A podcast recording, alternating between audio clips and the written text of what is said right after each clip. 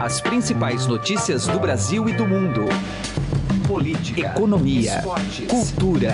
Informação com a credibilidade do maior jornal do país. Estadão Notícias. Olá, seja muito bem-vindo ao Estadão Notícias desta terça-feira, 9 de maio de 2017. Tudo bem com você? Eu sou Emanuel Bonfim e o programa de hoje segue captando toda a expectativa para o depoimento do ex-presidente Lula amanhã em Curitiba diante do juiz Sérgio Moro da Operação Lava Jato. Qual será a postura que Lula deve adotar? Na minha opinião, vai partir para cima o juiz Sérgio Moro, vai politizar o máximo, manter a sua negativa em tudo que ele está levando, mas tentar levar ele para para o crime, quer dizer, ele vai tentar botar o Sérgio Moro na parede e tentar aí uma uh, desestabilizar o juiz.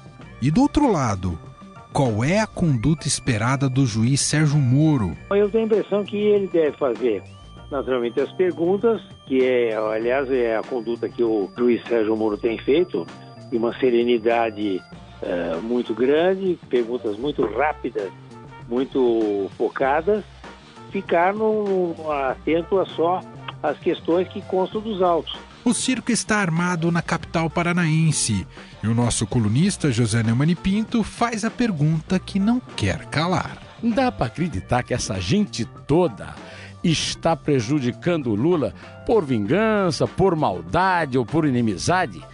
É um tipo de história da carochinha que a minha avó contava, só que sem verossimilhança nenhuma. Este e outros assuntos importantes do dia você tem a partir de agora no Estadão Notícias. Além de poder assinar este podcast via iTunes ou Android, você também pode interagir com a gente. Mande seu e-mail para podcast@estadão.com. Novamente, podcast@estadão.com e dê sua opinião sobre os temas e notícias que aqui analisamos e apresentamos. Fique muito à vontade. Participe, portanto, podcast@estadão.com. Estadão Notícias.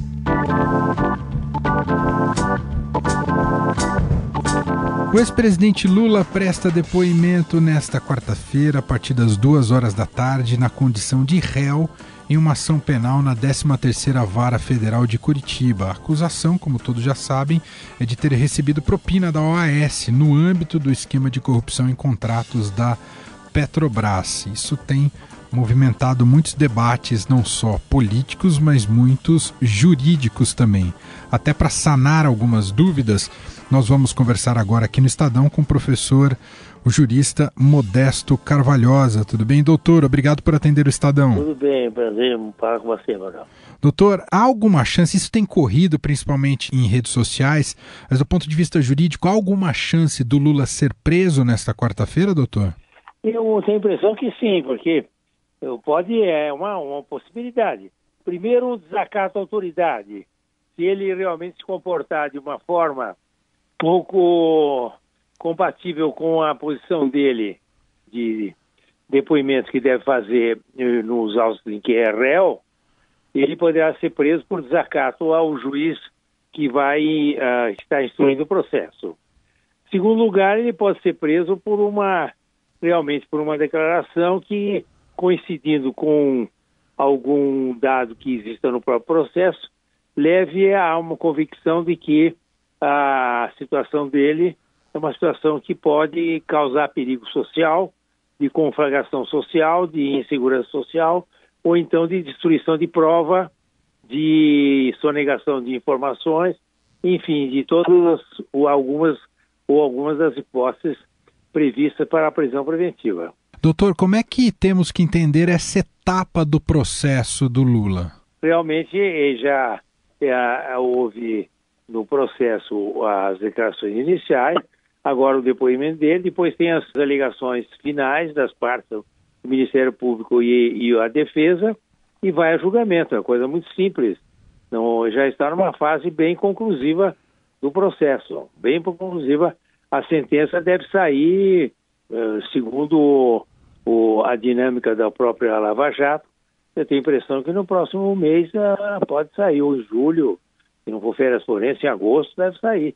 Doutor, e como deve agir ou o que se espera do juiz Sérgio Moro na, na condução desse interrogatório, visto que tem, claro, uma comoção social em torno dele, né? há a participação de muitos manifestantes no dia, e mais do que isso, né? na dinâmica ali de conversa com o próprio Lula, a gente sabe que o Lula, temos juratório, é muito bom. Como é que o juiz deve proceder, doutor? Bom, eu, eu tenho a impressão que ele deve fazer, naturalmente, as perguntas que são pertinentes aos autos, que é, aliás, é a conduta que o, o juiz Sérgio Moro tem feito, e uma serenidade uh, muito grande, perguntas muito rápidas, muito focadas, e ficar no, no, atento a só as questões que constam dos autos. Toda a prosópia, toda a prosopopeia que ele vai fazer lá, o réu, no sentido de fazer um discurso político, não vai ter nenhuma importância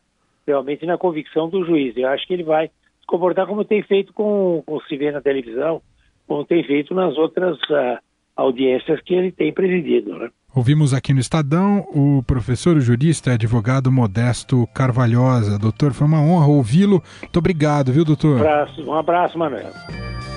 A gente vai bater um papo agora com o repórter do Estadão que acompanha todo, vem acompanhando todas as fases e processos da Lava Jato, que é o Ricardo Brant, e que vai estar evidentemente em Curitiba. Tudo bem com você, Ricardo? Tudo bem. Num primeiro momento, né, a gente percebe aí que se criou, está se criando um evento que ninguém sabe ao certo qual será essa proporção. O que, que você pode dizer para a gente? É algo preocupante para Curitiba? Pode ter confronto? Como é que você está avaliando o andar das coisas, Ricardo? É, existe uma atenção especial aí da, das autoridades de segurança, é, da justiça, né? É, Fala-se em 50 mil pessoas na capital do Paraná e, e, uma mobilização muito grande, não só das autoridades de segurança do Estado, da Polícia Federal e da própria Justiça, né? Justiça Estadual do Paraná, ela impediu aí, tomou algumas medidas como estabelecer ali um perímetro de segurança na área de eh, ao redor da sede da Justiça Federal aqui em Curitiba. A Justiça Federal desde a semana passada já havia suspendido o expediente diante dessa expectativa aí de uma mobilização grande. O juiz Sérgio Moro nesse final de semana até divulgou um vídeo pedindo para que isso não ocorra, que as pessoas deixem de ir lá para evitar qualquer animosidade, mas enfim, já estão bloqueando todo esse arredor para ver se minimiza isso. É verdade. Brant, me diga uma coisa, isso deve começar logo na quarta-feira, é algo que o, o, juiz Sérgio Moro já vai receber o Lula logo de manhã, isso se estende para a tarde, o Lula deve estar tá perto desse local, porque o deslocamento dele também deve gerar uma certa insegurança. O que, que você sabe sobre isso, Brant? É, amanhã o dia deve ser meio-dia de evento oficial ali naquela região, vai haver bloqueio, vai haver muita segurança. O depoimento começa às duas da tarde. O Sérgio Moro ele tem o seu gabinete no segundo andar do prédio da Justiça Federal, separado por um corredor está a sala de audiências, que é onde o Lula deve ser ouvido. O Lula chega certamente com a sua equipe de advogados, de assessores, logo ali por volta do almoço, logo depois do almoço, e entra para o fórum. É, vai ter muita gente, certamente muita gente de, da própria imprensa acompanhando também. Ele acompanha, ele faz o depoimento entre as duas da tarde, geralmente depoimentos do, dos processos da Lava Jato duram ali uma hora, a expectativa é que esse se estenda longamente, por mais de três horas até, e acabando isso no final da tarde, ele deixa o prédio do fórum e volta para onde ele vai. Não sei se ele já retorna no dia ou se vai para o hotel, provavelmente já deve voltar é, na noite de quarta embora, né? O Brant, para a gente concluir, na sua visão, qual deve ser a estratégia do Lula diante do Sérgio Moro? Olha, a expectativa geral, é, é, e ele já tem dado sinais disso, é que ele transforme essa audiência num grande, num grande embate político, né? uma bandeira que ele vai usar para sua vida política eternamente. O interrogatório do réu no processo é uma das etapas finais do processo. Então a gente acha que ele vai, na minha opinião, vai partir para cima, o juiz Sérgio Moro, vai politizar o máximo, manter a sua negativa em tudo que ele está mas tentar levar ele para para o crime, quer dizer, ele vai tentar botar o Sérgio Moro na parede e tentar aí uma desestabilizar o juiz. Agora, quem conhece o Sérgio Moro é, uhum. é, é, a grande incógnita, qual, qual vai ser a reação dele, né? É verdade. Muito bom, esse é o repórter do Estadão Ricardo Brant, que vai acompanhar em Curitiba o depoimento do ex-presidente Lula nesta quarta-feira, dentro do âmbito da Operação Lava Jato. Muito obrigado pela análise e pelas informações, Brant. Bom trabalho. Obrigado. Direto ao assunto, com José Neumann e Pinto.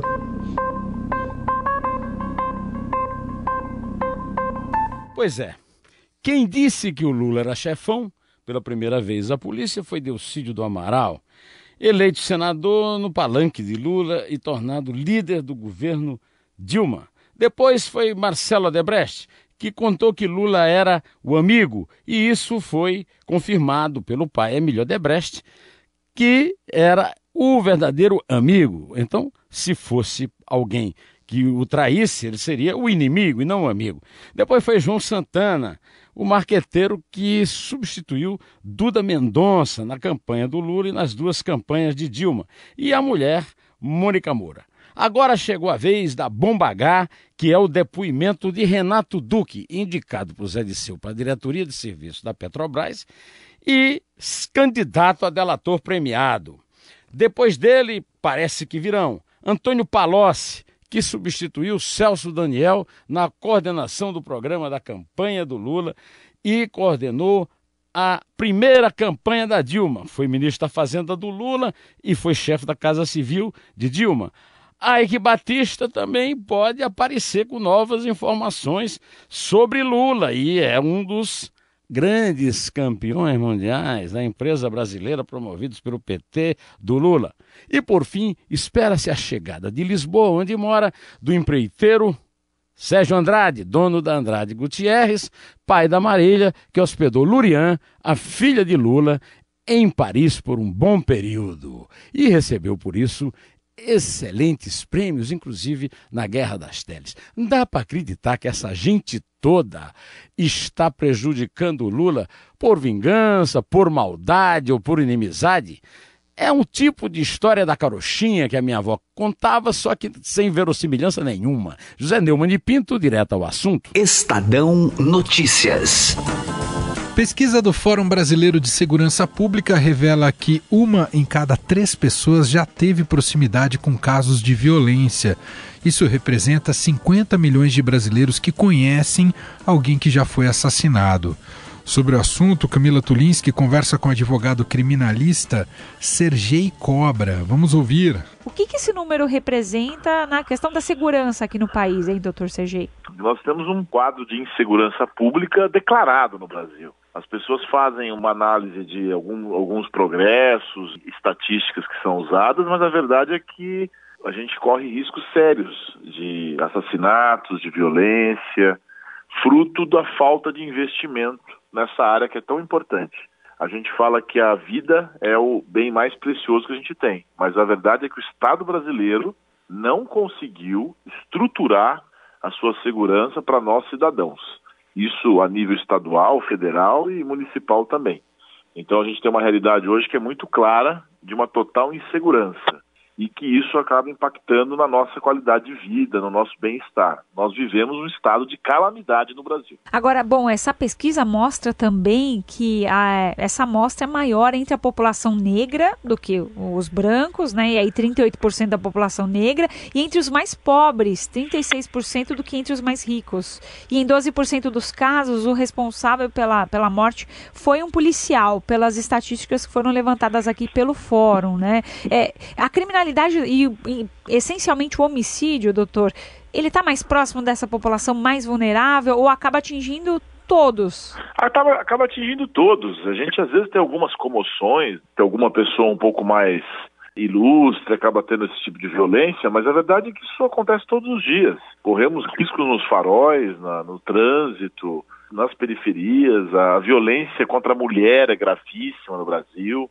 a, a estatística contra a mulher é até mais agravante que esta que você mencionou, mas as duas são abomináveis, né? E a gente não, não consegue estruturar o Estado para dar segurança pública numa situação em que, e você mencionou a questão da polícia, a polícia é a base da estrutura da segurança. E é justamente esse é um dos pontos mais frágeis da estrutura de segurança pública do Brasil. Você tem duas polícias no Brasil, uma polícia militar, uma polícia civil, e que ambos não combinam e não conseguem dar nessa estrutura equivocada de Estado uma segurança decente para nós.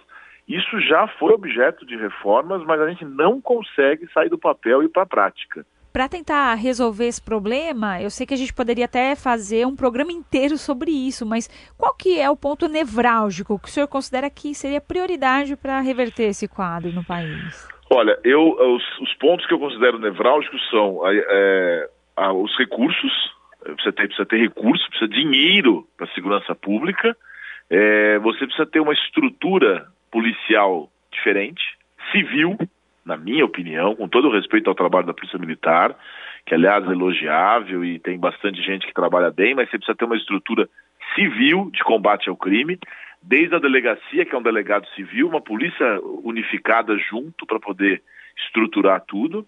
Eminentemente, você tem que ter coragem para poder atacar a questão do sistema penitenciário, vontade política de transformar a questão de segurança pública em algo realmente na prática, para a gente poder analisar onde que tem criminalidade, como é que nós vamos diminuir. É uma questão é, que passa por muito e muita dedicação e coragem para transformar. Estadão Notícias. Cultura. E agora, no Estadão Notícias, o nosso bate-papo é com o repórter e crítico musical do Caderno 2 aqui do Estadão, Júlio Maria, e vamos falar sobre virada cultural. Ontem teve uma coletiva de imprensa envolvendo o prefeito de São Paulo, João Dória, e também o secretário da Cultura, André Sturme, para explicar como será a virada. Vale lembrar que o início da gestão de Dória foi marcada uh, por polêmicas em torno disso. Vamos saber do Júlio como é que foi essa coletiva e o que promete para essa virada cultural. Tudo bem com você, Júlio? Tudo bem, Emanuel? Tudo bem, nossos ouvintes do podcast? Muito Bom, prazer. Júlio, e aí, qual que é seu, qual é o seu diagnóstico daquilo que foi apresentado ontem pelas autoridades sobre a virada cultural? É a mudança mais radical, né, que a virada cultural já sofreu em seus mais de 10 anos, né? O que, que acontece, cara? Os caras mexeram mesmo para uma virada muito mais, como eles prometeram, enxuta no centro de São Paulo. Enxuta em que sentido? De programações midiáticas, podemos chamar, né? aquelas com poder de concentração de, de plateia maior. Essas atrações, elas foram mandadas para outros palcos. Então, a gente falou muito da Autódromo de Interlagos. O João Dória, prefeito, deve ter voltado atrás mesmo, porque o que, que ele fez? Não tirou Interlagos da jogada, mas colocou uma programação bastante vazia ali, colocou uma programação infantil. Então, na verdade, ele neutralizou bastante o uso do autódromo de Interlagos depois das várias críticas que recebeu. O centro, Emanuel, que é o que nos interessa, ele não tem palco. Então, serão tablados, né, colocados em seis ou sete circuitos. E isso que a gente vai ter que ver como é que vai acontecer. Né, você tem ali um palco no chão, você tem uma elevação muito, Entendi. muito pequena, muito baixa. Então, como é que vai ser a aglomeração de pessoas diante do tablado? Uh, a gente também não tinha ali no momento, curiosamente, a programação só entrou no site da da prefeitura depois, né? Depois da. Estou ah, olhando ela agora, inclusive, Júlio. Hum. Uh, é claro, tem muitos nomes que a gente já identifica que já se apresentaram em outras viradas culturais. É sempre um desafio, é. imagino, para curadoria. Ah, não sei se você já conseguiu dar uma olhada. Se tem alguma já. coisa que te chamou a atenção de diferente de outros oh. anos, Júlio. Eu, engraçado, eu achei coisas muito parecidas, né? Por exemplo, eu achei o palco rock, né? A gente vai ter o palco rock, uh, com bandas bem menos conhecidas de outras edições, né? A gente tem o palco samba, o palco, o palco não, tô chamando de palco agora tem que falar tablado, né? Então você tem o tablado do forró, por exemplo, que sempre teve, né? Você tem o tablado da Soul Music que eu falei aqui, aí você tem lá no São Bento o hip hop foi para lá, que é um lugar bacana para o hip hop histórico e tal.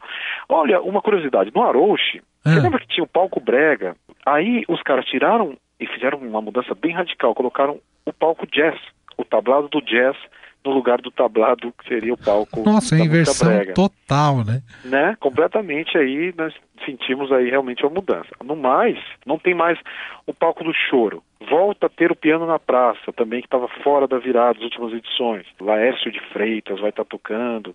É, André Memari. Agora, sabe quem entrou nesse palco? Curiosamente, Maurício Manieri, Manuel. Lembra do Maurício Manieri? Ô, eu lembro. no palco do piano na praça, cara. Muito que engraçado demais. isso. Vai ser engraçado, é verdade. Então, eles querem que o viradista vá para o centro, não atrás do show, mas para passear em São Paulo. Eu acho isso aí, cara, uma balela incrível, desculpa, mas acho que esse é um discurso que não se sustenta de forma alguma, né? Cansado de ver gente indo passear na virada, vai, observa o centro, sente o centro, respira o centro. Isso aí foi um discurso meio que tá ali para justificar uma mexida autoral, uma intervenção mais autoral política do que é, a virada não precisava de passar por isso. Muito bem, análise completa de Júlio Maria, que é repórter e crítico musical do Caderno 2 do Jornal Estado de São Paulo e, claro, entende muito de virada cultural. Júlio, é... muito obrigado mais uma vez pela participação aqui Imagina, em nosso Estadão Notícias. Um abraço, eu viu, Júlio? agradeço, Emanuel. Um grande abraço para todos.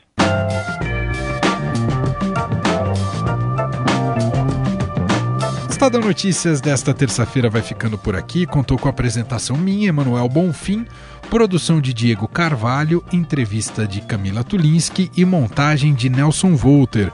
O diretor de jornalismo do Grupo Estado é João Fábio Caminoto. De segunda a sexta-feira, uma nova edição deste podcast é publicada. E saiba mais no blog Estadão Podcasts.